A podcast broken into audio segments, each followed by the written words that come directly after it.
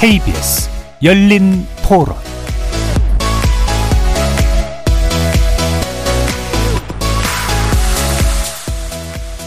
여러분 안녕하십니까? KBS 열린 토론 한상권입니다.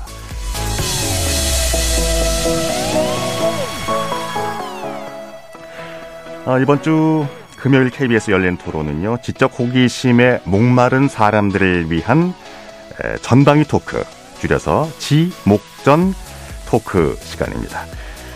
에, 코로나의 시대가 끝나고 나니 여행들을 참 많이 떠납니다. 에, 계절마다 지역 축제도 많이 늘어났고, 뭐 요즘 SNS 어, 또 방송으로 유명해진 곳, 그러니까 그간에 이제 숨겨졌던 여행 명소들에 많은 사람들이 몰리고 있죠.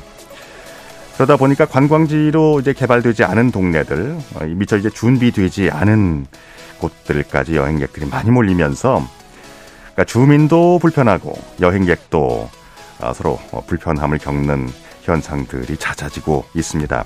이른바 over tourism, 과잉 관광 현상, 아, 이 주제로 지목전 토크 일부 진행해 보겠습니다. 그리고 2부에서는 요즘 예능 프로그램이나 친구 간에 가족들 간에 유행하고 있는 밸런스 게임 아시죠? 이 밸런스 게임에 대해서 얘기를 해 보려고 합니다. 선뜻 답하기 곤란한 두 개의 선택지 가운데 어느 하나를 골라야 하는 아, 이런 그 밸런스 게임인데요. 우리 사회는 왜 무언가를 선택하고 구분짓고 하는 이런 놀이 문화에 열광을 하는 건지 지목전 토크 2부에서 이 얘기 좀 자세히 나눠보겠습니다. 살아 있습니다. 토론이 살아 있습니다. 살아있는 토론, KBS 열린 토론. 토론은 라디오가 진짜입니다. 진짜 토론, KBS 열린 토론. 네, 오늘 함께 하실 네 분 소개해 드리겠습니다. 멤버 구성에 살짝 변화가 있었습니다. 어, 제일 먼저 나라를 걱정하는 물리학자 이종필 건국대 교수 나오셨고요. 안녕하세요. 이종필입니다. 반갑습니다. 어, 시사 이슈 속에 숨어 있는 경제를 분석하고 계신 분이죠. 손서구 경제평론가 나오셨습니다. 반갑습니다. 네, 안녕하세요. 손서구입니다. 예. 규정을 거부한다. 아, 한국 여성 변호사회 손정혜 변호사 나오셨고요. 안녕하세요. 손정혜입니다. 반갑습니다. 그리고 그 변호사와 작가의 경계선에 서 계십니다. 이분. 예. 정지우 문화평론가 나오셨습니다. 안녕하세요. 정지우입니다. 예, 이 적절한가요? 예. 뭐든 괜찮습니다. 네. 예. 어, 열린 토론은 문자로 참여하실 분은요, 어, 샵 9730으로 의견 남겨주시면 됩니다. 단문은 50원, 장문은 100원의 정보 이용료가 붙습니다. KBS 모바일 콩 그리고 유튜브를 통해서 무료로 참여하실 수 있고요. 모바일 콩에서는 보이는 라디오로도 참여하실 수 있습니다. 각계 다른 전공과 개성과 그리고 지식을 가지신 네 분의 출연자와 함께 만들어 갑니다. KBS 열린 토론 지목전 토크 지금부터 시작해 보겠습니다. 그 예전에 저 어르신들께서 건강 어, 자신하지 말라고 했는데 제가 혹시 몰라서 오늘 마스크를 쓰고 나왔습니다. 예, 이해해 주시고요. 아, 아니. 네. 그 뭐 굳이 얼굴 보셔도 그렇게 감흥은 없으실 것 같아요. 네. 다음에 뵈면 되니까. 네. 에, 이번 주에 이제 출연자 pick은 어, 우리 손서구 평론가께서 선택을 해주셨어요. 네. 네. over tourism. 네.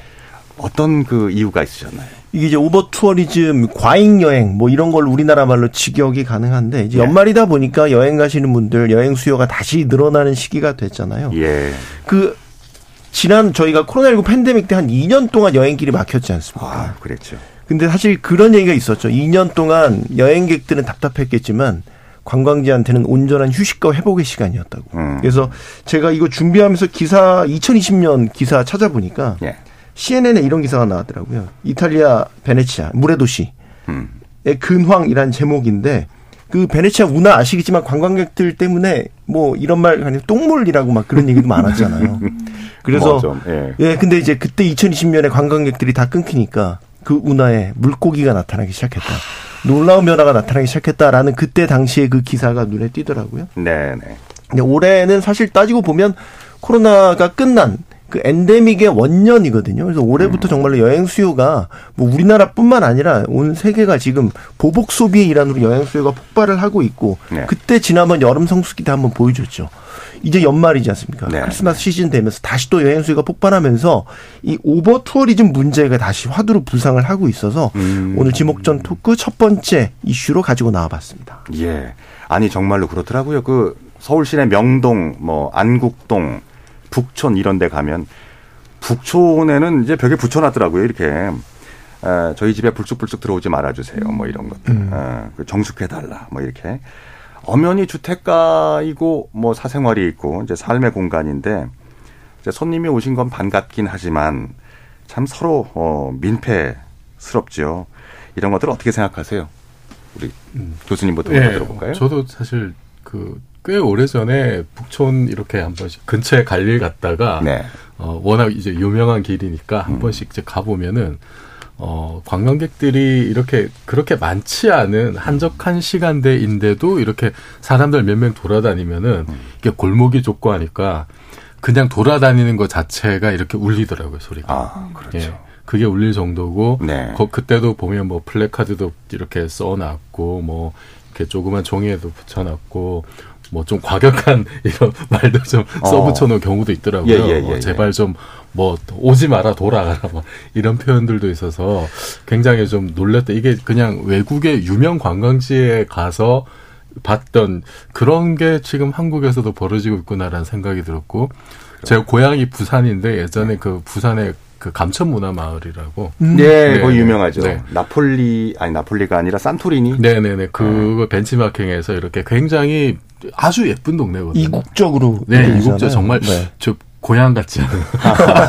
그리고 또 고향 사람으로서 굉장히 뿌듯하고 야 우리 고장에도 이런 데가 있구나. 관광객도 상당히 많았는데 거기서도 보니까 이제 그런 곳곳에 그런 어떤 문구들이 많이 써 있더라고요. 제발 좀 조용히 해달라. 그리고 거기 그 거기는 그때 제가 갔을 때는 한 10여 년 전인데 아직 외국 관광객들에게 알려지지 않은 상태여서 내국인들 소유가 많아 그 수요가 많았을 때인데 네네. 지금은 뭐 그때보다 훨씬 더 사실 많은 외국 사람들도 이제 많이 찾고 있는 곳이고 옛날보다 좀 상태가 더 심각해지지 않았을까 싶더라고요. 아, 그래서 이게 지금 남의 일이 아니구나. 어, 음. 어떻게든 우리도 좀 적절한 대책이 필요하겠다는 생각이 듭니다. 그렇군요. 이제 외국어가 많이 들리기 시작한다는 네, 말씀이잖아요. 네, 네. 또. 우리 저 시계 방향으로 할까요 이번에는? 예, 손 변호사님. 예. 저는 사실은 옛날에는 여행 가면 막 유럽 같은데 이런데 하, 너무 이렇게 볼거리도 많고 문화 음. 유적이나 역사 깊은 그냥 건물 하나 하나가 너무 문화적인 명소니까 부러웠어요. 네. 아 이렇게 있어야 관광객들이 와서 또 이렇게 어떤 부가가치를 창출하고 국민 소득도 높아지겠거니 했는데 시간이 지나니까 K 드라마, K 팝 이렇게 제- 대중적인 사랑을 받으면서 네. 세계인이 우리나라에 몰려온다라는 느낌을 저는 최근에 받았거든요. 음. 초등학교 6학년 학생이 집에 있어가지고 뭐 명동도 가고 싶다, 홍대도 가고 싶다 해서 제가 이제 서울 투어를 좀 몇 번 했었어요. 최근에 코로나도 네. 끝났고 예. 홍대를 갔다가 이게 쫙 벌어져가지고요. 아. 저는 홍대를 되게 오랜만에 갔나 봐요. 예. 와, 그 예전에 공영 주차장이었던 곳이 다 뭐 이렇게 길거리도 바뀌고 음식점 문화도 싹 바뀌었고 음. 버스킹하고 있고 근데 일단 놀라웠던 건 정말 외국 사람들 젊은 사람들이 많이 와 있더라고요. 음. 클럽 거리는 난생 처음 갔는데 그 인도를 다 잠식해버려서 제가 걸을 수가 없더라고요. 도로를 빠져나왔거든요. 그래서 네. 아 정말 그 관광객들이 많이 온다는 걸 정말 실감을 했어요. 근데 이제, 이제 느꼈어요. 홍대 네. 거리를 보면 홍대 안쪽 안쪽에는 주택가가 있거든요. 아 예. 그래서 진짜 구- 주민들이 거주하고 있는데 거기에 이제 탕후루, 담배, 뭐 그 쓰레기들 관광객들 쓰레기들이 엄청나더라고요. 그건 좀. 아, 네, 그래서 그렇죠. 홍대는 또 새벽까지 술을 많이 먹는 문화일 텐데 그 네. 안쪽에 주택들은 정말 좀 피곤하겠다라는 생각을 한번 했었고 와주셔서 너무 감사한데 내가 아. 직접 그 아이들 데리고 나가 보니까 어마어마한 사람들이 밀집한 거 보고 실제 거기서 생활하신 저야 뭐 하루 갔다 오니까 상관이 없는데 평일이었는데. 아니요 주말에 주말에. 주말에 예, 더 하죠. 평일에는 안 가봤습니다. 아마 가도 비슷하지 않을까 생각이 드는데요. 예. 좀 최근에 놀라웠어요. 아 진짜 관광객들 많이 들어왔구나 외국인 많이 들어왔다라고 생각을 해봐서 좋기도 한데 어 좀 우려스럽기도 하고 그렇더라고요. 일단 길거리에 쓰레기를 보면 일반적인 도로랑은 좀 달랐어요. 음. 아니 그리고 또 그러다 보니까 예, 부동산 시세도 너무 많이 올라가지고 제 홍대 앞에 다니던 미용실이 있었는데 이사를 갔어요. 그걸 못 견디고 아, 그런 아마- 네, 지역들이 꽤 있죠. 그렇죠. 러니까 뭐 어디가 뜬다라고 하면 이제 거기 임대료가 뭐 갑자기 1.5배, 2배 이렇게 뛰어버리면 아. 원래 있던 거기 거주하시던 이제 토착민들은 그걸 견디지 못하고 이제 음. 다른 데로 가버리시고 아니 그렇습니다. 원래 홍대가 비싼 동네였는데 그보다 더 뛰어버렸으면 많이 어떻게 올랐어요. 버티나요? 예전에 이제 네. 연, 연, 연남동, 연남동 이런데. 뭐 네. 망리동, 망리단길 네, 이런 데가 네. 좀 이제 갑자기 이렇게 그렇죠. 뜨면서 네. 임대료 같은 게 많이 올랐죠. 젠트리피케이션 뭐 잠시 후에 이 얘기 좀 자세히 해볼 텐데요. 하여튼 여러 가지 그 어, 우리가 예상치 못했던 그런 변화들이 우리에게 다가오네요. 예, 우리 어, 정 작가께서는 어떻게 생각하세요? 어, 뭐 저도 요즘 최근에 이 오버투어 오버투어리즘과 관련돼서 정말 음. 좀 깜짝 놀랐던 시간이 있었어요. 그 왜 우리 가을에 이렇게 단풍놀이를 많이 가는데 저희도 이번 가을에 정말 처음으로 한번 이제 새 가족에서 아이까지 함께 한번 가평 쪽에 한번 가보자라고 해서 저도 뭐 거의 한 15년, 20년 만에 아내도 거의 또 20년 만에 저희 둘이 만나기 전에 그 누군가가 갔었던 그 남이섬에 네, 서로 다른 누군가가 갔었던 그곳에 이제 함께 갔는데 예. 어, 저는 정말 깜짝 놀랐습니다. 사실 우리는 이제 둘 다 좀 이렇게 아침에 일찍 일어나고 이런 거 너무 힘들어해서 그렇다면 우리는 좀 전략적으로 하루 일찍 가서 주변에서 하룻밤을 자고 아 이랑 아침 일찍 한번 남해섬에 가보자 했는데 좋죠.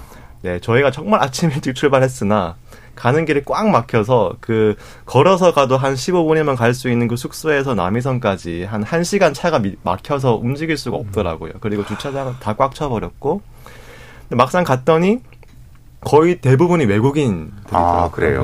정말 깜짝 놀랐습니다. 이게 15년 전, 20년 전에는 물론 누구랑 갔는지 잘 기억이 안 나지만 네. 기억나면 안 되죠. 기억은 어, 하셔야 되는 거 아니에요? 기억나면 이름도 안 잘. 기억이 안 나요. 절대. 네. 얼굴은 물론 이름도 잘 기억이 안 나는 그 선택적 갔었는데. 네. 네. 그렇죠. 예. 정말 외국인이라고는 한 번도 네, 본 적이 없었던 그런 곳이었는데 배가 너무 꽉 차서 정말 그 어떤 뭐 지브리 만화에 나올 것 같은 것처럼 네. 꽉꽉 눌러탄 그 사람들이 거의 대부분 외국인들과 함께 딱 섬에 넘어갔는데 음. 와섬 가라앉지 않나 싶을 정도로 정말 깜짝 놀랐었고요. 또 이제 그런 과정에서 뭐 좀 걱정됐던 거는 이제 어떤 그런 자연 경관이나 혹은 또 이런 강에 떠내려 다니는 뭐 쓰레기 이런 것도 좀 보이고 이런 것들이 너무 좀 안타깝기도 하고 또이 공간의 그런 주차, 교통 체증 이 모든 것들이 또 여기 사시는 분들한테는 또 큰 부담일 수 있겠다 뭐 그런 음. 생각도 많이 들더라고요 아무래도. 남이섬이 가라앉을 뻔했다. 아, 네. 전 정말 걱정이 아. 되더라고요. 섬 이야기하니까 전 네. 하나만 전 제주도 이제 음. 자주 가는 편인데 우도도 많이 갔거든요. 우도 좋죠. 우도 좋잖아요. 이제 제주도에서도 더 남단에 있는 그런 떨어져 있는 외딴섬 뭐 그런 어떤 외딴섬이 주는 그런 고독함이나 그 때묻지 않은 자연 뭐 이런 것들에 대한 기대가 있잖아요. 근데 구독하진 않을 걸요, 거기 지금?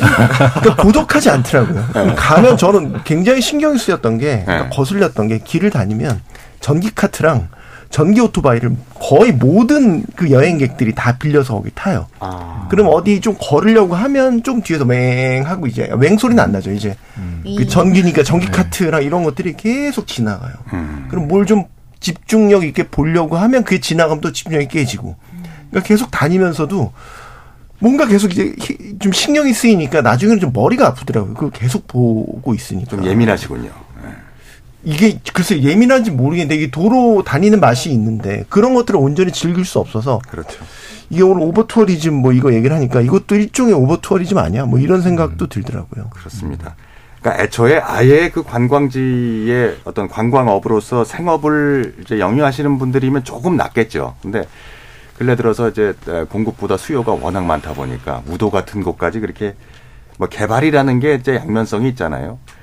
예전보다 좀 더 많은 분들이 찾고 있네요.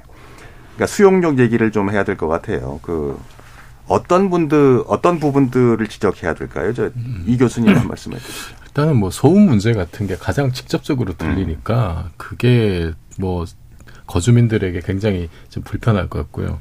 그 다음에 뭐 바르셀로나 같은 경우에는 관광객들이 노상방뇨 이런 거서 막 네. 뭐 늦게까지 술 마시고 예, 뭐 그냥 예. 정신이 없는 상태에서 여기저기 맞아요. 방뇨하면은 아, 그 냄새와 뭐 어쩔 거예요. 뭐 그런 것도 우리나라는 아직 뭐 북촌이나 이런 데서 노상 방뇨 때문에 문제가 됐던 얘기는 안 들었는데 예, 예. 사람들이 더 많아지면은 또 그런 문제 더 생길지 모르죠. 그리고 뭐 한 걸음 더 나아가서는 이제 뭐 사생활 침해나 무단 침입하는 경우 이렇게 북촌에 계신 분들은 대문을 못 열어놓는다 그러잖아요. 뭐 잠깐 이렇게 뭐 환기하기 위해서라든 답답하면 이렇게 열어놓고 사는 게 사실 그 한옥 사시는 분들의 그렇죠. 보람일 텐데 네. 잘못 열어 잠깐 열어놓고 정신 잠깐 딴 데 갔다 오면은 지나가던 관광객들이 우르르 그냥 들어온다. 요 아, 어떻게 해요? 이거? 예, 들어와서 그냥 이렇게 다 보고 있고, 아, 여기 그냥 사람들은 잘 모르니까 이게 실제로 사람들이 일상적으로 거주하고 있는 공간이다.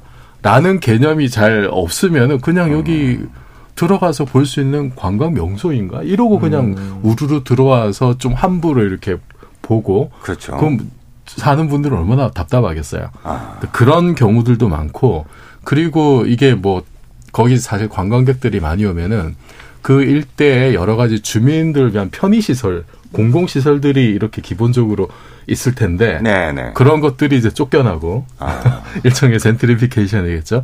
쫓겨나고 거기에 뭐 카페가 들어선다라든지 아. 아니면은 기념품 가게가 들어선다라든지 그러면은 사실 그 업종에 종사하시는 분들은 뭐 굉장히 수입이 올라가겠지만 원래 원 주거민들은 평소에 누리던 생활 편의를 못 누리는 거잖아요, 음, 사실. 음. 못 누리게 네. 되고 좀 뭐 정말 아까 미용실 말씀하셨는데 머리 단정하게 해서 더 멀리 가야 된다라든지 이런 불편들도 좀 생길 것 같고 그리고 이게 또 사람들이 많이 몰리고 돈이 되니까 거기에 뭐뭐 에어비앤비라든지 그런 단기 수- 단기 숙박업소로 이렇게 전환을 하는 경우들 음. 그렇게 되면은 실제로 이제 그 암스테르담 같은 경우에는 네. 그런 식으로 너무 많이 바뀌어가지고 네. 그게 주택난의 원인이 되기도 한다고 하더라고요. 아하. 사람들이 실제 주거를 해야 되는데 그거를 그냥 임대업으로 다 바꿔보니까 집주인들이 그러면은 정말로 이게 뭐 전세나 월세 같은 경우에도 좀 지장을 줄 수가 있겠죠. 아직 그- 근데 뭐 북촌 같은 경우에도 지금 이렇게 그 법인들이 그 주택들을 많이 구입한다고 그러잖아요. 네네. 그러면은 이게 사실 우리가 원하는 이렇게 자연스럽게 생활을 하면서 그 한옥 마을을 보존하는 이런 취지가 또 많이 퇴색되지도 않을까 그런 걱정도 되네요.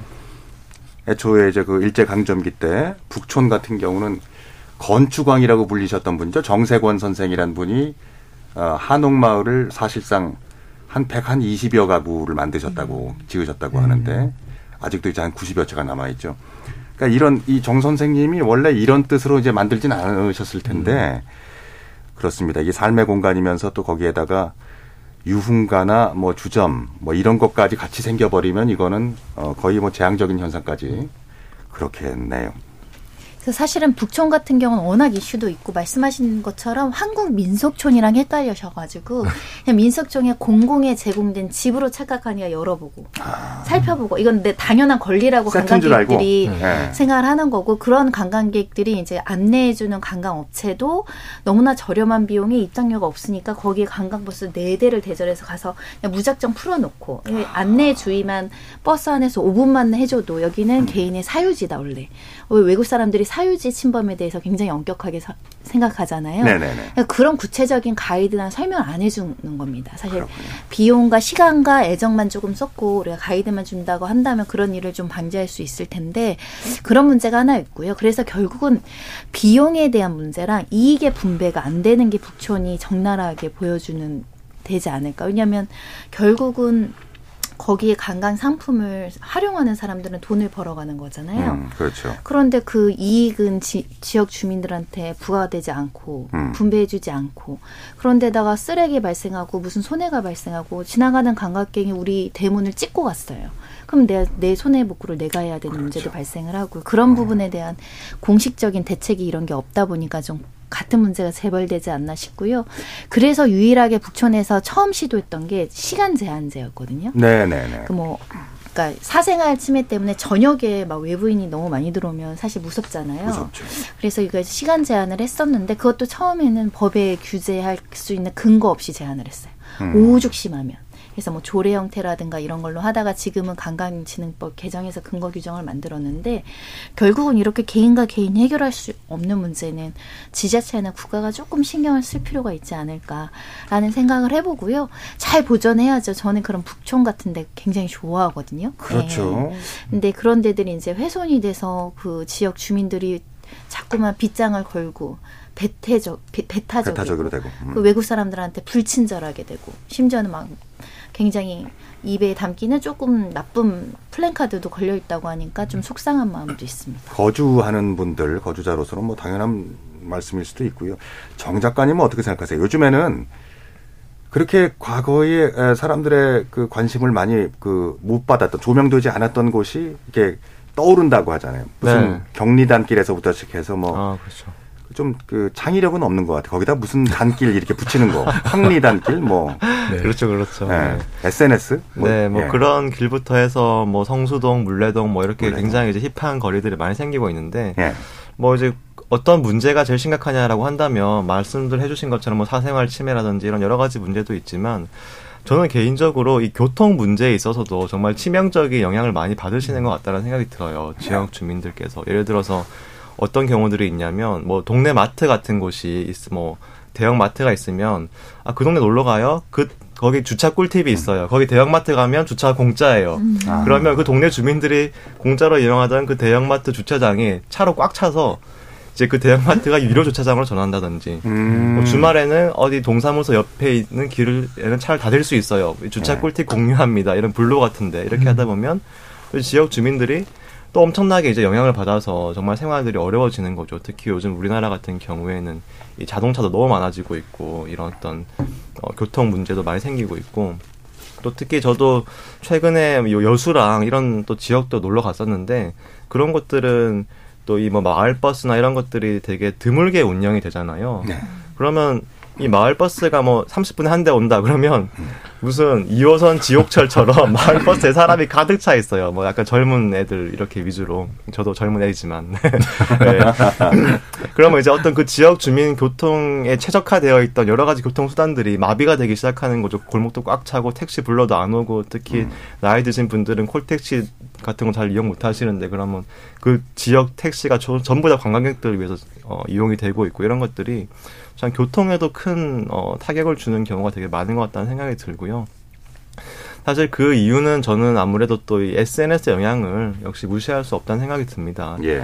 이 SNS에는 항상 단계가 있잖아요. 먼저 이 hip해진 다음에 hot해지는데 아. hip한 거는 남들이 잘 찾지 않아서 뭔가 hipster들이 가는 아. 개성적인 약간 드문 그런 공간들이 먼저 생기다가 그러니까 우리는 이런 곳에 가. 뭐 이런 예, 사람들. 너희들이 아. 가는 너희들 다 가는 홍대 아니라 우리는 성수동에 가 아. 이런 hipster들이 찾다 보면 사람들이 다 찾아다 다, 다 따라가다 보면 이제 거기가 hot place가 된다는 거죠. 이런 과정을 통해서 아무래도 이 지역 주민들이 개성적으로 이렇게 꾸려 나가던 곳들이 많이 이제 핫해지고 대중적이 되면서 또 많은 피해도 발생하고 그런 점들이 있는 것 같아 좀 안타깝습니다. 그렇습니다. 지역 개발에 이해관계가 있는 분들도 어떤 이제 뭐 경제적인 동기에 의해서 어 뭐 사진 찍는 것 그러니까 그 인위적으로 만들어진 명소 있잖아요.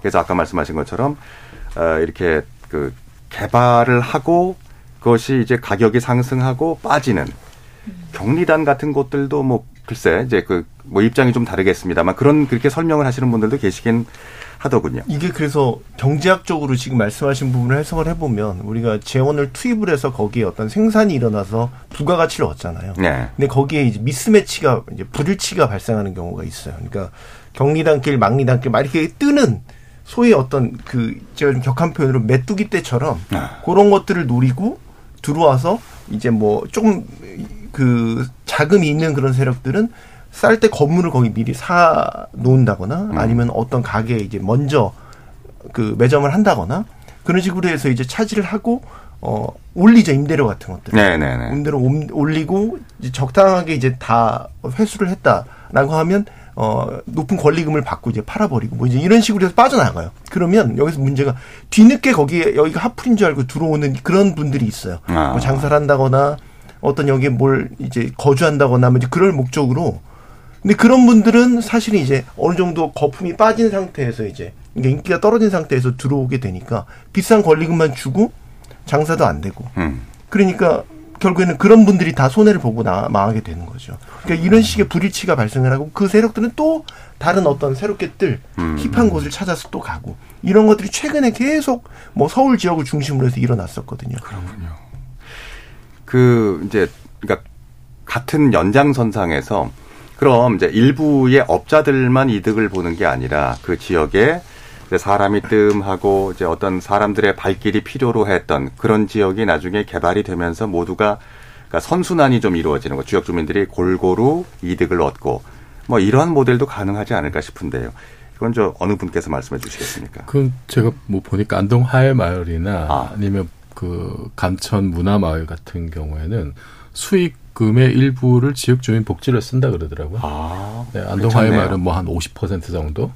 그 다음에 감천 문화 마을 한 30% 정도. 네. 그러니까 이게 처음에 그 마을을 새로 가꿀 때, 어, 애초에 이제 의지를 가지고 합, 그 주민 동의하에 합의를 하고 하면은 좀 이렇게 뭐, 좀 계획적으로 꾸밀 수도 있고, 뭐 수익 구조라든지 아니면 좀 네. 예상되는 문제들에 대한 대처가 가능할 텐데, 앞으로 만약에 그 좀 이런 곳을 새롭게 구성을 한다면은 지자체나 지역 주민들이 이런 부분도 처음부터 사실 이런, 이런 고민을 좀 해야 그래야 좀 이런 그 좀 불미스러운 일들이 줄어들 것 같은데요. 네. 네. 근데 사실은 이제 그, 그렇게 되는 경우는 그 수익을 뭐 나누는 구조까지 미리 음. 설계가 돼 있으면 그나마 좀 괜찮을 텐데. 네. 네. 그런데 어떤 경우가 또 있냐면은 갑자기 그냥 뜨는 경우들이 있거든요. 네. 뭐 대표적으로는 이제 우리나라는 아니고 스위스의 이질발트 같은 경우에는 사랑의 불시착이라는 드라마 때문에 네. 갑자기 로또 맞은 동네잖아요.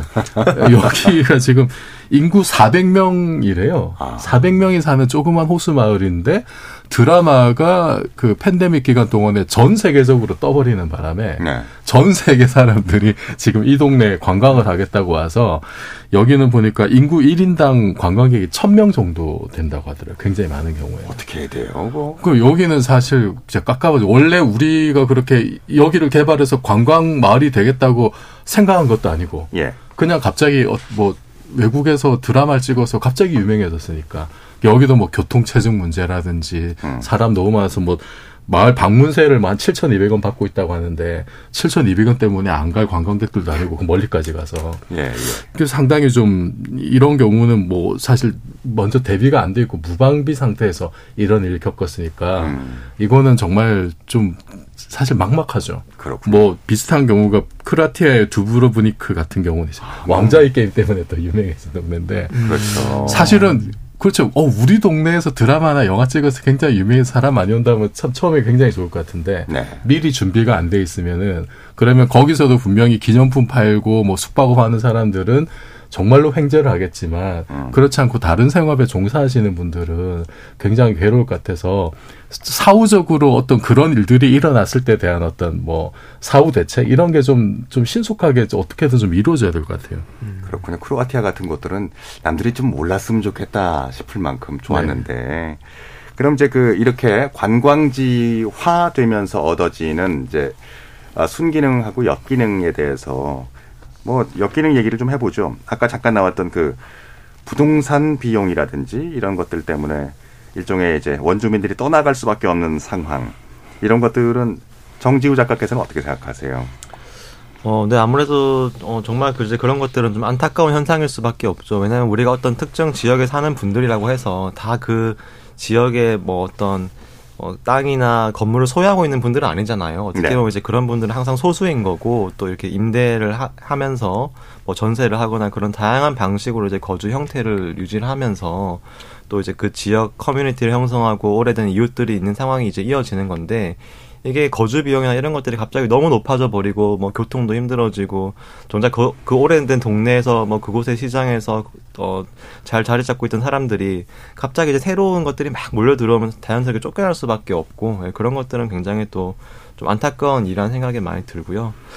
어, 한편으로 또 최근에 한 실험 중에서 그 왜 이제 백종원 씨가 본인의 이제 고향이신 예산의 어떤 국밥 거리 이런 것들을 다시 한번 살려보겠다라고 해서 지역 주민들하고 굉장히 이제 열심히 하셨는데 좀 이게 중간 과정에서 좀 여러 가지 좀 어려움들이 있었잖아요. 그래서 어떻게 보면 이제 그런 것도 결국에는 초창기부터 이 지역 주민들과 뭐 그런 것들을 주도하는 뭐 유명인이 아니더라도 지자체라든지 여러 가지 이런 것들이 굉장히 그 목적 의식을 잘 공유하면서 함께 어떻게 하면 우리 지역을 잘 살려서 함께 잘 살아갈 것인가를 어 정말 잘 합의하는 게 제일 중요한 것 같아요. 이게 뭐 누군가가 밀어붙인다고 해서 그게 막 이렇게 휩쓸려 가는 게 가, 가는 경우 되게 많을 수 있는데 어떻게 하면 기존 살던 사람들과 잘 합의해서 이곳을 어떻게 만들어 갈 것인가라는 그 어떤 모델, 모델링하는 과정 이런 것들이 굉장히 중요할 수 있겠다는 생각을 또 많이 한 예, 그런 또 실험이었던 것 같습니다. 법적 보호 장치 같은 것들도 좀 필요할 것 같아요. 어느 날 갑자기 이렇게 몇 배를 확 올려가지고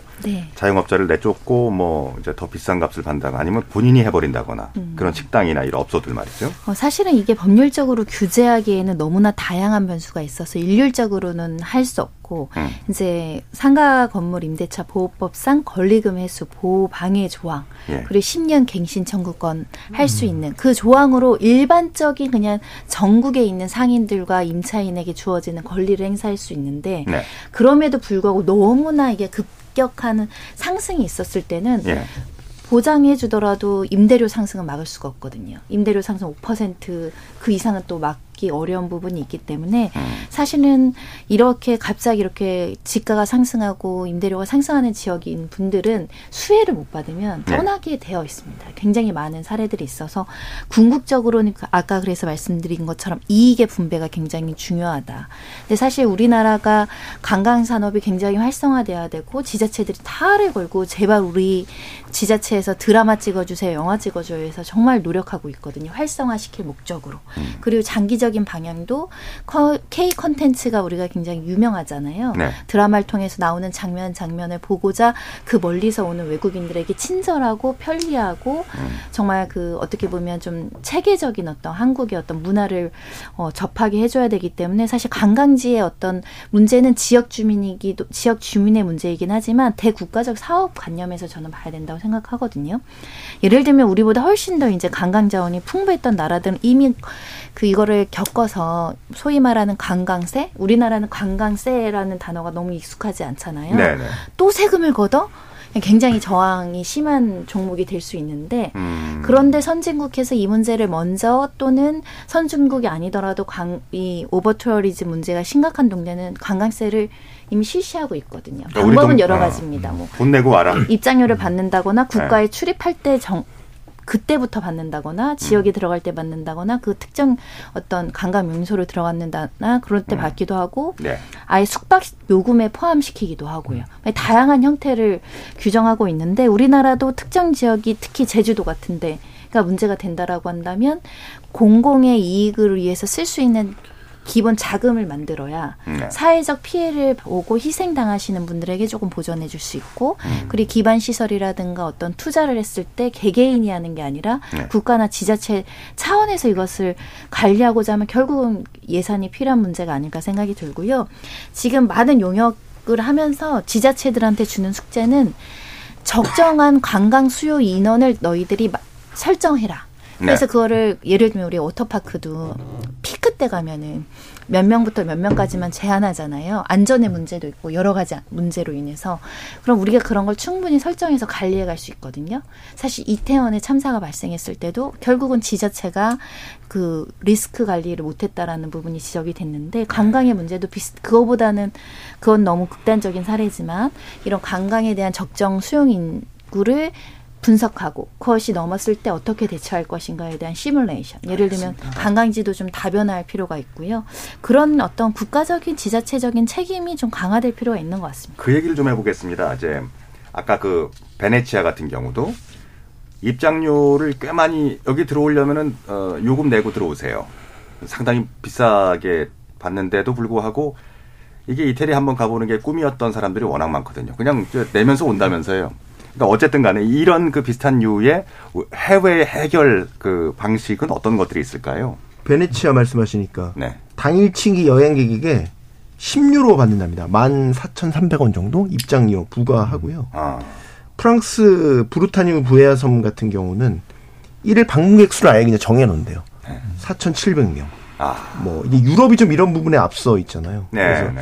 뭐 이런 사례가 있고 유럽 이탈리아 피렌체 같은 경우는 어 에어비앤비 같은 숙박 공유 신규 등록을 막아버렸대요. 음. 뭐 이제 이런 식으로 어쨌든 차단 조치를 일단 우선적으로 있는데 유럽은 우리나라 동일시 비교할 수 없는 거는 워낙 관광객이 많이 몰리니까 이런 강제 조치를 해도 다 수긍을 하고 받아들이겠죠. 근데 이제 이런 거를 우리도 벤치마킹을 해야 되겠지만 이걸 그대로 우리나라한테 가져온다라고 하면 일부는 또 맞지 않을 것 같고 그래서 고민이 되는데 저 하나만 말씀 지자체 아까 말씀하셨잖아요. 네네. 사실상 이제 지역 관광을 지자체가 이제 주도해서 하는데 그 실질적으로 나중에 손과 발이 되는 부분을 보면 지자체가 또 하는 게 아닌 경우도 되게 많아요. 그러면요. 지역 축제 같은데 문제가 됐던 건 비싼 음식값이라든지 뭐 허술한 행사 진행이라든지 뭐 이런 것들이 문제가 되는데 음. 나중에 그걸 따지고 따지고 들어보면 실제적으로 지자체가 하는 게 아니고요. 네. 지자체가 기획만 하고 실제 그걸 이제 지역 단위의 협회라든지 음. 뭐 상인연합회라든지 이런 데다가 맡겨버려요. 예. 그런 그런 협회에서는 또 이해관계가 있는 뭐 다른 어떤 단체라든지 이런데 어 일종의 돈을 받고 또 그 권리를 팔고 뭐 이런 것들이 하청에 재하청이 이루어지면서 이 지역 축제만 전문적으로 다니는 그런 상인들도 있대요. 음. 그런 상인들이 이런 걸 수주를 받아가지고 근데 그 단계까지 내려왔을 때 얼마나 또 많은 돈을 줘야 되겠습니까? 그러니까 또 그 상인들은 자기네들이 마진을 남기기 위해서는 음식값을 높이거나 아니면 음식의 질을 뭐 떨어뜨릴 수밖에 없는 거고 뭐 이런 식의 악순환들이 이제 바뀌고 있는 건데 음. 그런 거를 잘 하는 데가 일본이 비교적 잘 하는데 일본은 지자체가 뭐 예를 들어서 상인들에 대한 어떤 그 교육부터 뭐 안에 세부적인 설치나 이런 것들에 대한 규정, 관리, 감독 이런 것들을 다 지자체가 일원화해서 감독을 한다는 거예요. 그래서 우리보다는 상대적으로 그런 문제들이 좀 덜한 덜하다라고 하는데 그런 부분들을 우리 지자체가 계속 지역 관광 지역 관광 외칠 게 아니라 행동으로 좀 바꿔야 되는 거 아닌가라는 생각이 들어요. 그러니까 본래의 가치를 해치지 않는 선에서 모두가 행복할 수 있는 방법. 아, 그러니까 그 선을 지킬 수 있는 방법이 뭘까요? 그 좀 생각해 보신 뭐 사례들 있으세요? 이 교수님, 예.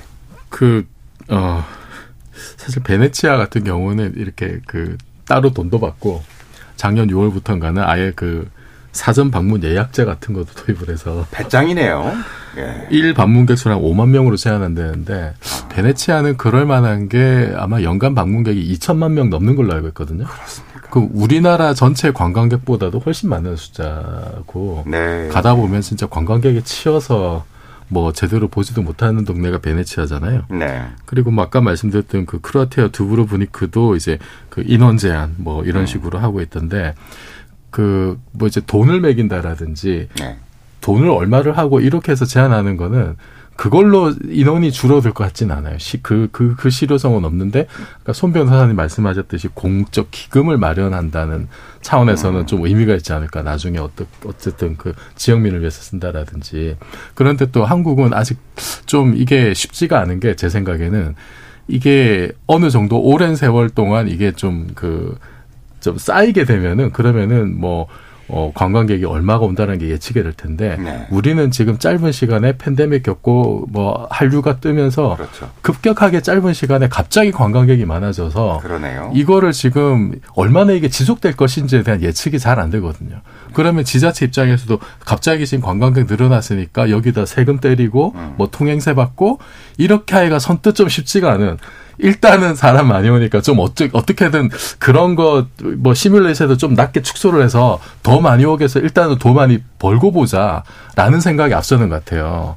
그 아마 이게 세월이 길지 않아서 어떤 그 축적된 자료가 그렇게 많지 않기 때문에 과학적인 예측을 하는 것도 좀 쉽지는 않을 것 같고 네. 어 그 그런 부분도 좀 염두에 둬야 될 것 같습니다. 그렇군요. 여기에서도 어떤 이제 정책과 기준 같은 데에서도 경험의 어떤 이제 축적의 시간이 그래서 필요한 음. 네, 거고. 지금은 그래서 굉장히 좀 과도기적인 상황이 아닌가 싶기도 해요. 저는 관광지를 가면 왜 공공 인력으로 그 무료로 해설해 주시는 분하고 무료로 주차 관리, 무료로 이제 시설 관리하시는 분들 있잖아요. 네. 그런 것들을 좀 늘린다면 지역 주민들을 좀 보호할 수 있을 것 같습니다. 아, 그것도 한번 신선한 그 아이디어시니까요. 한번 우리 같이 생각해 보도록 하죠. 과거의 어떤 고민들, 새로운 고민들이 생겨나고 있는데요. 서로가 주민과 관광객이 존중하고 선을 지키는 그런 문화가 필요해 보입니다. 아, 일부에서는 음, 오버 투어리즘에 대해서 어, 이야기를 나눠봤습니다. 지금 시각은 7시 59분 30초를 지나고 있습니다. 상대 얘기 중에서도 맞는 얘기가 있잖아요. 그러면 어, 예, 거기까지 동감이 이루어졌으니까 그럼 또 요 다음 가시죠. 무슨 정반합, 정반합 이렇게 가야 되거든요. 이기고 지는 걸 떠나서 좋은 결론을 도출해 내셨으면 좋겠어요. 선 넘지 않는 그런 토론. 별로 의미는 없을 것 같아도 그래도 그런 자리가 자꾸 있어야 뭐가 변화가 있을 것 같아요. 그렇게 하다가 보면 뭐라도 뭐 하나 얻어 걸리는 게 있겠지요. 시민 농객 여러분을 기다립니다. 역 7시 20분 KBS 열린 토론. 네, 선을 넘지 않는 토론 프로그램 KBS 열린 토론. 어, 지적 호기심에 목마른 사람들을 위한 전방위 토크 진행하고 있습니다. 손석우 경제평론가, 손정혜 변호사, 정지우 문화평론가, 물리학자, 이종필 건국대 상허교양대 교수 네 분과 함께하고 있습니다. 어, 오늘 그 지목전 2부에 이제 제작진이 뽑은 제작진 에, pick인데요. 밸런스 게임에 관한 겁니다. 밸런스. 그러니까 한 가지 선택지를 고르기 어려울 정도로 균형 잡힌 음, 그런 선택지 중에 하나를 골라야 하는 그런 게임인데요. 주로 이제 예능 게임에서 시작됐다고 보는 시선들이 많더군요. 그리고 술자리나 아, 친구들 사이에서도 가족들 사이에서도 이렇게 해볼 만한 재밌는 게임이라고들 합니다. 그 전 처음 알았는데 이 교수님 이게 밸런스 게임이 그러니까 균형을 얘기하는 밸런스가 아니라면서요 이게. 그 저도 찾아보니까 영어로 B E L L R U N S 게임이라고 돼 있더라고요. 아. 예. 근데 뭐 발음도 비슷하고 내용도 그냥 이제 균형을 뜻하는 밸런스라고 네, 네. 해도 뭐 무방할 별- 것 같은데요. 예, 상관은 없을 것 같긴 합니다. 그래요. 그 이제 밸런스 게임이 직업이나 상대에 따라서 어, 다양한 질문들이 나옵니다. 뭐 이런 거예요 이제.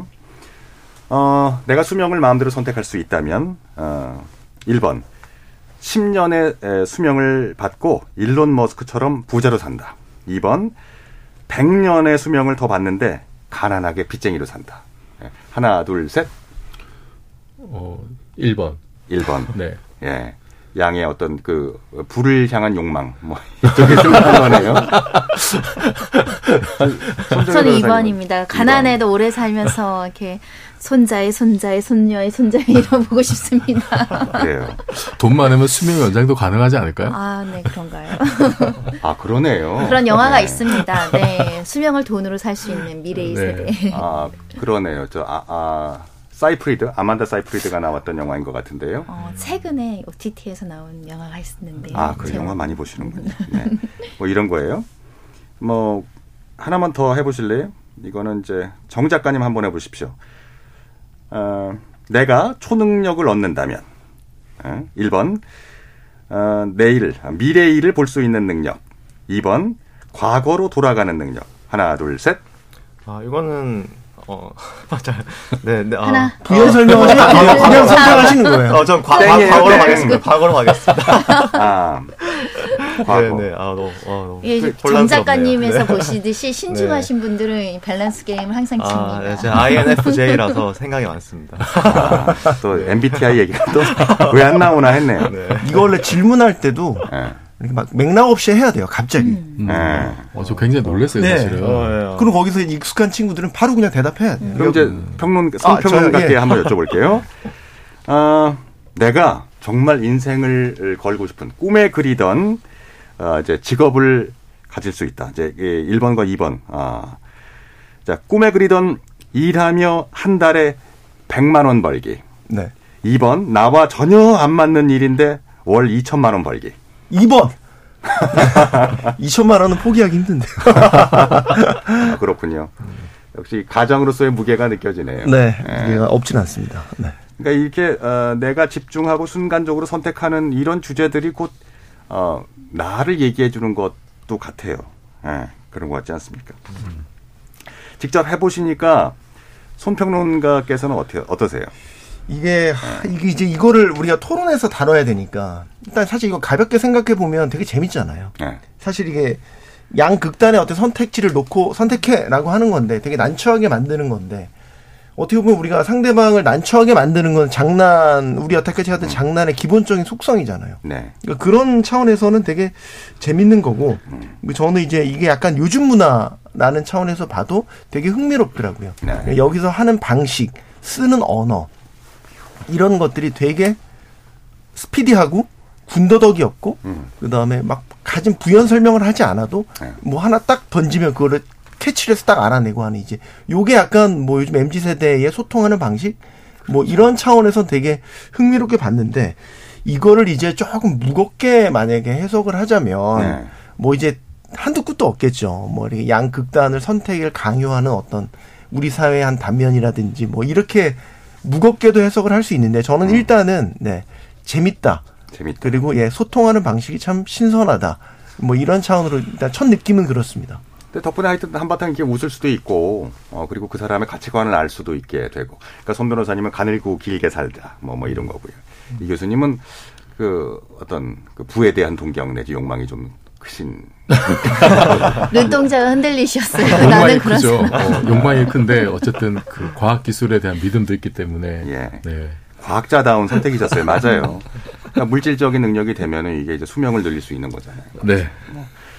그 밸런스 게임은 한 가지 특징이 있습니다. 이제 좋은 것 중에 더 나은 것을 고르는 것도 있는데 나쁜 것 중에 더 나쁜 거 뭐 이런 것도 있어요.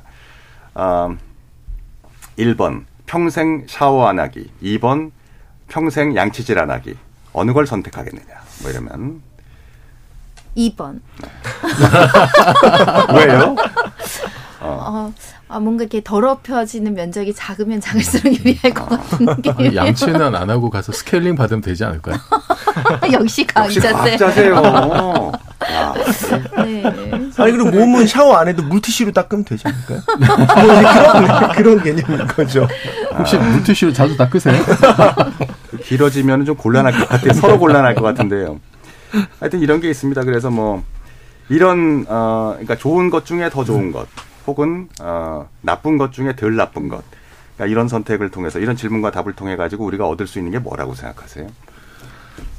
어, 저는? 사실은 이게 약간 MBTI 물- 자주 자꾸 물어보는 초등학생이 있거든요. 집에. 네, 네, 네. 그럼 비슷한 것 같아. 너랑 나랑 나 너에 대해서 알고 싶은데 너는 무슨 생각을 갖고 있니? 근데 뭐 뭐라고 코치코치 물어볼 수 없잖아. 네. 그러니까 그런 재밌는 게임 형식으로 이런 것들이 만들어진 건 아닐까. 어떤 사람인지 알고 싶어. 음. 나랑 비슷한 성향인지 알고 싶어. 예. 뭐 이런 걸 이렇게 재미나게 한 게 아닐까 생각이 들고요. 예. 사실은 저희가 살면서 선택하는 일이 너무 많잖아요. 그렇죠. 선택도 사실은 노동이잖아요. 아, 고민해야 그럼요. 되고 에너지를 써야 되고. 그래서 제가 처음에 이런 것들을 자꾸 질문을 받았을 때 귀찮더라고요. 음. 안 그래도 중요한 일들을 선택하면서 에너지를 많이 쓰는 상황인데 이것도 막 선택 노는데 게임하는데 술 먹으면서 선택하라고 하니까 근데 또 하다 보면 재밌더라고요. 재밌죠. 또 여기에 몰입을 해서 또 약간 생각이 휘발돼가지고 다른 고민을 또 사라지게 하는 효과가 또 음. 있더라고요. 그래서 이 게임을 하나라는 생각을 한번 해봤어요. 술 먹을 때 이 게임 막 하는데 그래요. 이 질문에 되게 우스꽝스러운 질문인데 고민하게 돼요. 음. 계속 고민하게 되고 우리 옛날에 이희재 씨가 나오는 예능 프로에서 나는 결정했어, 뭐 나는 선택했어. 아, 하는 네. 얘기 인생 극장이. 있었잖아요. 인생 극장, 네. 네. 그거 되게 재밌게 봤었거든요. 음. 마치 그때로 돌아가서 음. 하는 것 같은 흥미는 있더라고요. 근데 기본적으로는 처음엔 머리 아파라는 생각을 했었습니다. 그게 그렇죠. 그 특히나 우리들 중에 그 어, 선택 장애가 있는 분들 계시잖아요. 음. 어, 그, 그, 그 남이 정해주지 못하면, 그러니까 이제 짜장면을 먹을까, 짬뽕을 먹을까, 뭐 이것 때문에 이제 고민하다가 아무것도 못하는. 저 김진희 님께서 문자 메시지를 보내주셨습니다. 순간의 결정에서 인생관이 엿보인다. 뭐 이렇게. 그리고 반창고님 에, 의견 많이 주시는 분이십니다. 정치자 분이신데 태초에 짜장면이 좋아 짬뽕이 좋아 논쟁이 있었죠. 그래서 짬짜면이란 메뉴가 탄생했습니다. 예. 그러니까 선택을 참 어려워하시는 분들 그런 얘기도 있잖아요. 인생은 B와 D 사이의 C다. 어, 그러니까 탄생과 birth와 death 사이의 죽음 사이의 choice 선택이다. 뭐 이런 얘기도 하는데요. 멋진 말이네요. 처음 예. 듣습니다. 네. 예. 다른 데다 써도 되죠. 어느 분이 하셨는지는 선택 아, 생각이 안 나는데 예, 제가 한 얘기는 아니에요. 어쨌든 간에 그 생각의 힘을 길러주는 뭐 그런 느낌도 들고요. 아, 이런 놀이 문화가 왜 유행처럼 요즘에 이렇게 아, 사랑을 받는 것 같아요. 어, 네. 제 생각에는 어쨌든 어, 이런 현상에 대해서 이제 이야기하는 자리니까 저도 네. 곰곰이 생각을 해봤는데 저는 좀 그- 되게 긍정적으로 보고 싶은 면이 큰 것 같아요. 아, 저는 어떤 측면에서 이제 이런 것들을 보냐면 이제 우리가 서로의 다름을 굉장히 안전하게 확인하는 방식인 것 같다라는 생각이 되게 많이 들어요. 그러니까 네. 과거에는 어. 야 그런 게 어딨어 다 짜장면을 통일해 뭐 이런 게 있었다면 네, 어, 넌 짬뽕 먹고 싶어 너와 난 다르다 근데 이 다른 건 너무 사소한 다름이잖아요 뭐 정치적 견해가 다른 것도 아니고 뭐 종교가 다른 것도 아니고 음. 어떻게 보면 굉장히 너와 나는 다르지만 그 다른 것을 하- 수용하는 방식인 거죠 확인하고 네. 뭐 그래서 우리가 뭐 이런 밸런스 게임을 하자. 어 너는 뭐 10년 살면서 뭐 100억을 벌고 싶니? 너는 100년 살면서 1억이면 되겠니? 이런 것도 어떻게 보면 굉장히 사소한 거지만 자기의 가치관을 은연중에 약간씩은 보여주는 건데 음. 둘 다 재밌어, 둘 다 오케이. 너랑 난 다르지만 어쩌면 다 다원주의에 대한 긍정성도 느껴지고 우리 사회가 약간 어떤 집단적으로 하나의 그런 통일된 것들을 요구하던 시대가 있었다면 갈수록 이 다양성을 수용해가는 하나의 방식 중에 하나로서 아. 이런 밸런스 게임 같은 것도 어 이렇게 항상 이제 한 시대의 문화가 지배적인 되는 것은 놀이를 통해서 확산되는 게 되게 많잖아요. 네네. 이번 이런 것도 일종의 이제 그런 식으로 사실 저는 MBTI도 같은 관점으로 보는데 우리가 서로의 다름을 인정할 수 있는 그런 좀 시대적 분위기가 형성되고 있는 게 아닌가 좀 음. 그런 차원에서 좀 생각하게 되는 것 같습니다. 그리고 또 나는 당신이 궁금해. 나는 당신이 어떤 사람인지 알고 싶어. 음. 뭐 이런 예전에 참 오래됐습니다만 어디 어, 소개팅이나 미팅의 장소에 나가면 혈액형이 어떻게 되세요? 뭐 그 유사 과학 아닙니까 사실 아무런 그 변별력이 없잖아요. 그것보단 좀 낫죠 MBTI가. 그래도 뭐 연구소에서 그 심리 연구소에서 나온 어떤 약식 분석이긴 하나.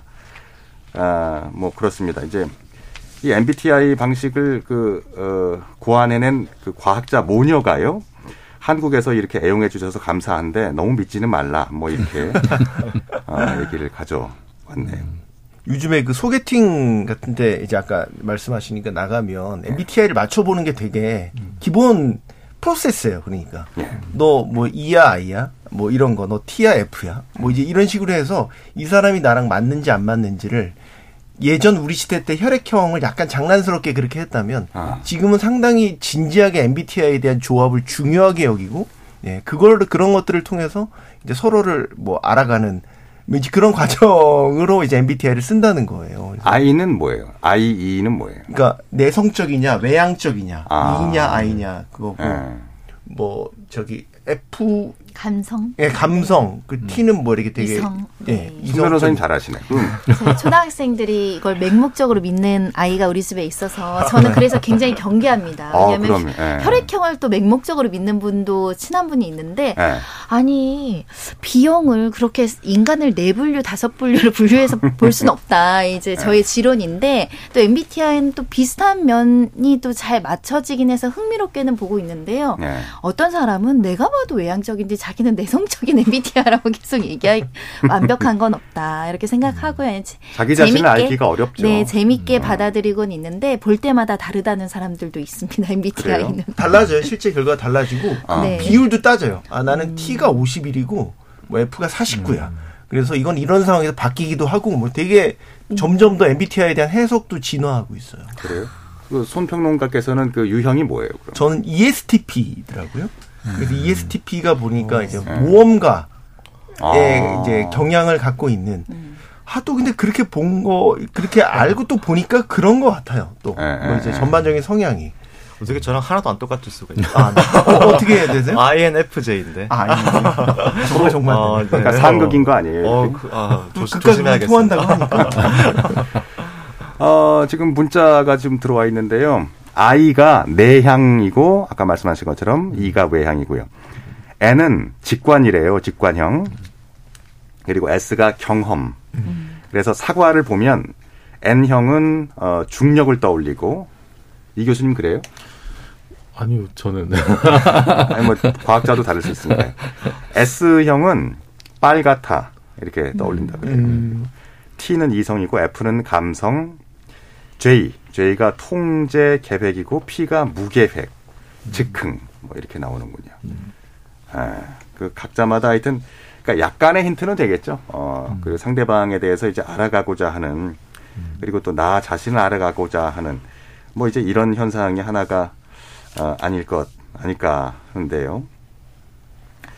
어, 저는 근데 예. 그 아까 그 우리 그 작가님 그 말씀하신 거에 덧붙여 가지고 어 이게 결국은 지금 이제 특히 mz 세대들이 이런 놀이를 통해서 뭔가 좀 자신의 정체성과 성향도 일단은 좀 파악을 할 수 있고 예. 그걸 공공연하게 드러냄으로써 상대방과의 거리를 좁히는 일종의 좀 소통의 수단인 것 같아요. 음. 그리고 이제 그걸로 이제 서로의 성향을 파악하고 근데 이게 뭐 조금만 더 범위를 넓혀서 조금 약간 험한 말 험한 말로 표현을 하자면은 저는 이게 일종의 그 피하 식별 장치 비슷한 게 아닌가라는 생각이 들어요. 네네네.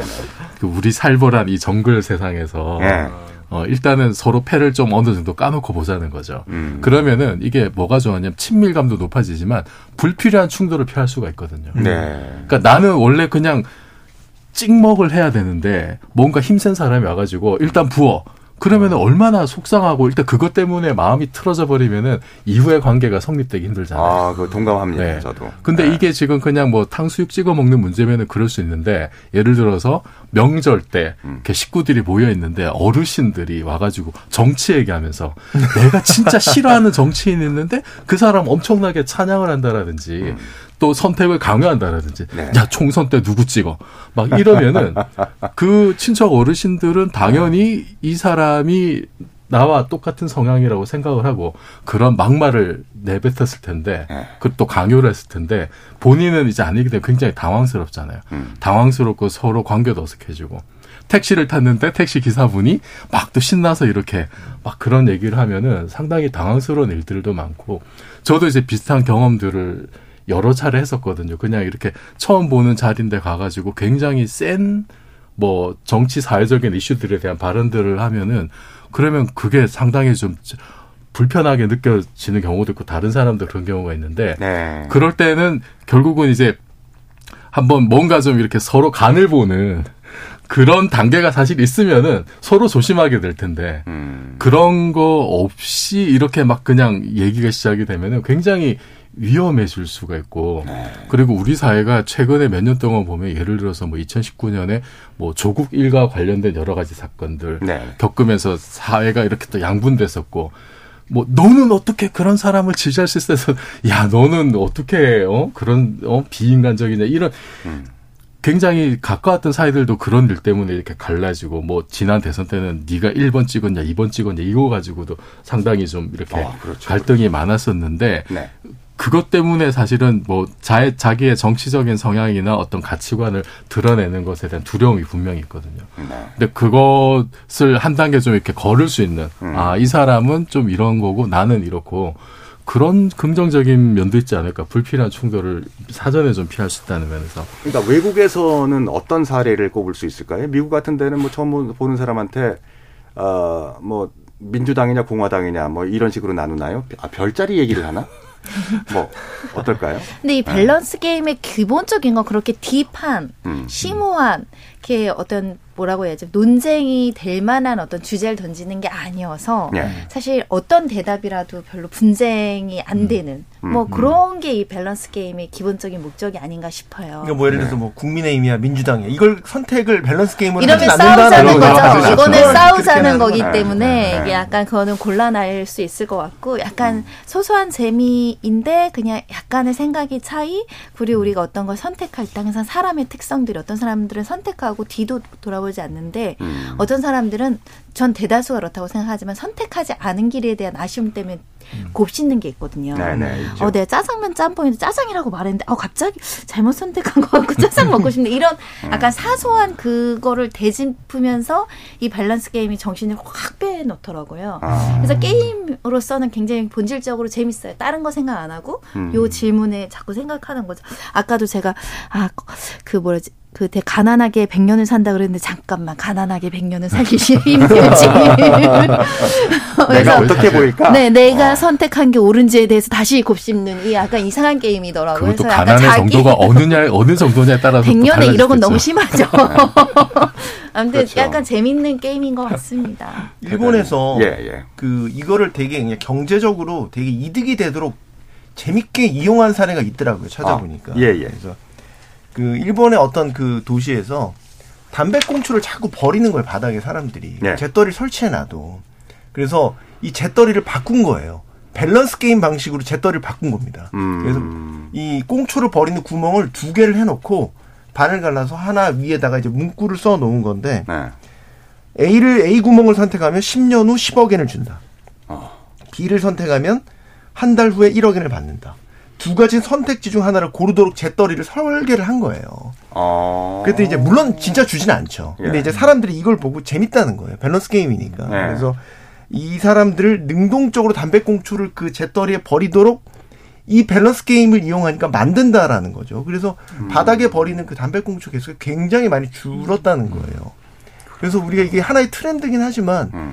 우리가 사회 곳곳에 이 밸런스 게임적인 요소를 접목을 하고 한번 도입을 해보면 유용하게 활용할 수도 있지 않을까 이런 생각도 하게 돼요. 예를 들면 음. 뭐 예를 들어 우리 정책 같은 거 이제 입안을 할 때 시민 의식 조사 같은 거 하거든요. 네. 의견 청취 차원에서 그런 것들을 이제 딱딱한 어떤 설문조사 방식으로 할 게 아니라 요즘 트렌드에 맞게 음. 밸런스 게임 방식을 적용을 해서 의식 조사를 한번 해보는 거죠. 네. 그러면 뭔가 사람들도 좀 요즘 트렌드니까 아 그 의식 조사 하면 얼마나 지루합니까? 네. 근데 뭔가 밸런스 게임을 하면 조금 더 진정성 있게 뭔가 답을 하게 되고 뭐 그런 것들을 이제 기업 같은 경우는 마케팅 전략을 세우는 데 있어서 이런 것들을 도입을 할 수 있고 일부 기업들은 이벤트식으로 하는 데도 있어요. 네. 그래서 그런 것들을 모으면 나중에 이런 것들을 하나의 또 빅데이터화를 시켜서 네. 어, 어떤 정렬을 잘 해놓으면 곳곳에 여기서 남았던 결과치들을 또 접목을 해서 다른 걸로 또 파생시킬 수 있지 않을까? 뭐 이런 생각도 하게 됐어요. 이거 준비를 하면서. 그래서 이게 놀이뿐만 아니라 좀 우리 사회에 도움이 되는 방향으로 밸런스 게임을 사용해 보자. 뭐 이런 것도 하나의 화두로 던져보고 싶습니다. 근데 이런 비슷한 예가 외국에도 있는지 모르겠어요. 이제 이것도 유행이 있고 하겠지만 어, 뭐 혈액형으로 사람을 알아보는 방식 이거는 어, 뭐 우생학에 근거한 독일 학설을 일본에서 이제 에, 설익은 상태에서 받아들여서 뭐 이렇게 시작이 됐다는 얘기도 있고 하던데요. 어, 우리 정지우 작가께서는 네. 그러니까 인생에 있어서 이제 중요한 선택의 순간이 오면 음. 주로 어떤 선택을 하세요? 뭘 근거로 하세요?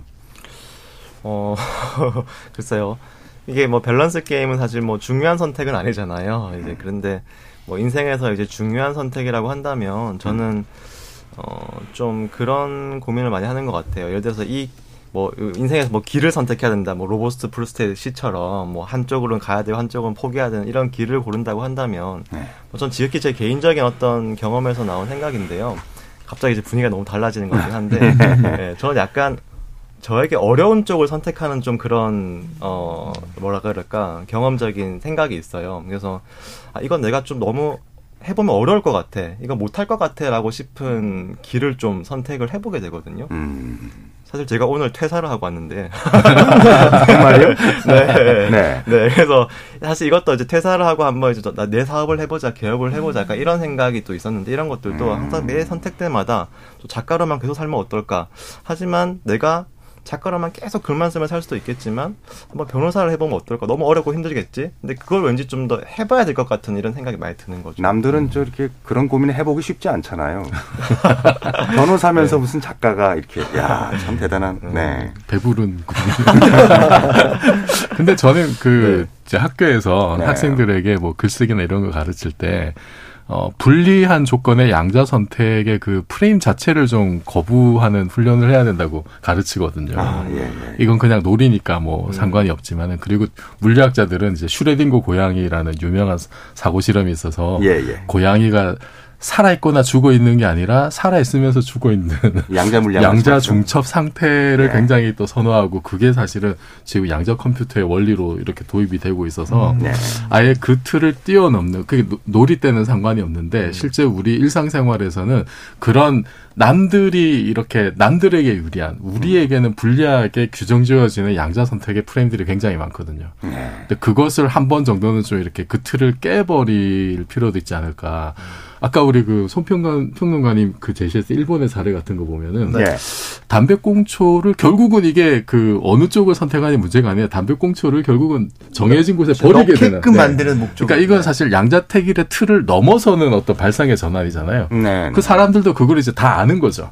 다 알면서 그 틀을 넘어서서 뭔가 재미를 느끼면서 어떤 새로운 질서를 만들어내는 거라서 그래서 어 그냥 놀이 때는 이렇게 즐겁게 즐기더라도 인생에서 그런 어떤 선택의 선택이 강요될 때는 한 번쯤은 좀 틀을 바꿔보는 것도 도움이 되지 않을까 싶습니다. 틀을 바꿔본다.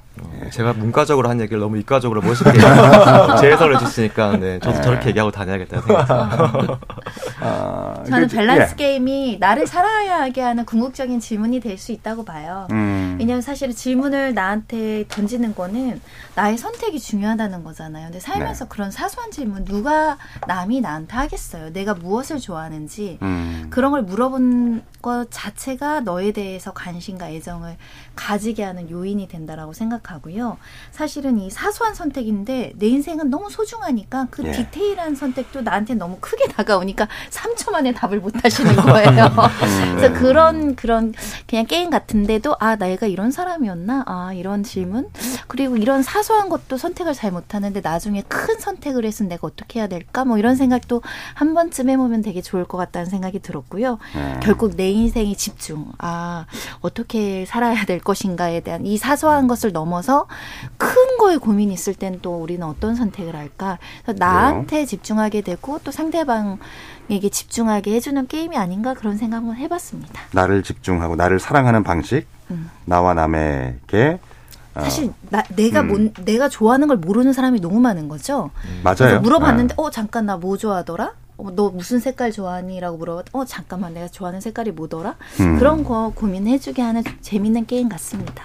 저는 조금 이제 다른 왜 꼭 우리가 아까 양단의 선택을 해야 되는 그런 프레임 자체를 우리 사회가 너무 당연시하는 것 같아요. 그런 생각도 들어요. 그러니까 선택을 강요당한 과거가 그죠. 있어서 그런 거 아니에요? 예. 뭐 그런 영향도 있고 이제 우리의 뭐 근현대 역사까지도 뭐 다 이어진다라고 보는데 네. 우리는 그 어떤 선택을 하도록 이제 강요를 받는데 예전에 혹시 너 한 중간만 해 뭐 이제 이런 얘기 우리 어르신들 많이 했잖아요. 네네네. 근데 요즘에 부모 입장에서 아이들한테 그런 얘기 절대 안 하거든요. 음. 중간만 해. 근데 어, 우리는 언제부턴가 좀 중도 뭐 이런 중간 이런 거에 대한 가치나 이런 것들을 너무 터부시하는 것 같아요. 그래서 음. 어떤 예를 들면 그런 거죠. 용의 용의 뭐 머리. 머리 가 못 될 바에는 뭐 뱀의 머리라 되라. 네. 용의 꼬리가 될 바에는 막 그렇죠. 닭의 뱀의 머리가 꼬리, 되라. 네. 뭐 뱀의 머리가 되라. 어쨌든, 예. 이런 식의 어떤 막 어떤 그 끝장을 보는 어떤 선택을 하게 되는 거 같은데 예.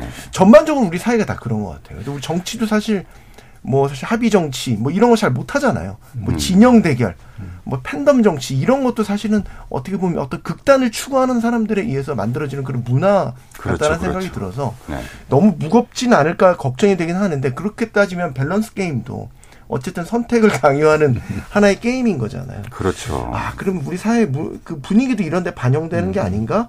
뭐 그런 뭐 걱정 아닌 생각도 들게 됩니다. 그러니까 이런 현장에 정치 현장에도 그 양자 중첩의 논리가 네. 좀 받아들여졌으면 좋겠어요. 어 적극적으로 예 도입했으면 좋겠고 예, 네. 정치인들도 양자역학을 공부했으면 좋겠습니다. 아, 어, 좋은 강의 한 번 가시고 네. A도 아니고 B도 아니고 이제 한꺼번에 이제 하- 함께 공존할 수 있는 이제 제 3의 상태도 있을 수 있다는 거. 자, 어, From Far Away 님이 밸런스 게임의 핵심은 상대가 있어야 한다는 것입니다. 그래야 재밌습니다. 7606 님은 챗 GPT에게 밸런스 게임 질문을 해 보고 싶네요. 뭐라고 할까요? 이런 다양한 의견들 보내주셨습니다. 아, 저는 좀 공감합니다. 아, 나도 몰랐던 나 자신에 대해서 깊이 알아가는 계기가 될 수도 있을 것 같고요. 또 남을 어, 불편하지 않게 선을 이제 지키면서 파악할 수 있는 뭐 그런 방식도 될 수 있을 것 같습니다. KBS 열린 토론, 지적 호기심에 목마른 사람들을 위한 전방위 토크, 어, 오버 투어리즘 현상, 그리고 밸런스 게임에 대해서 전방위 토크를 진행해 보았습니다. 아, 정지우 문화평론가, 물리학자 이종필 건국대 상허교양대 교수, 손정혜 변호사, 아, 손석우 경제평론가 네 분 오늘 즐거웠습니다. 감사합니다. 감사합니다. 지금까지 함께 해 주신 여러분께 감사드리고요. 지금까지 KBS 열린 토론 한상권이었습니다.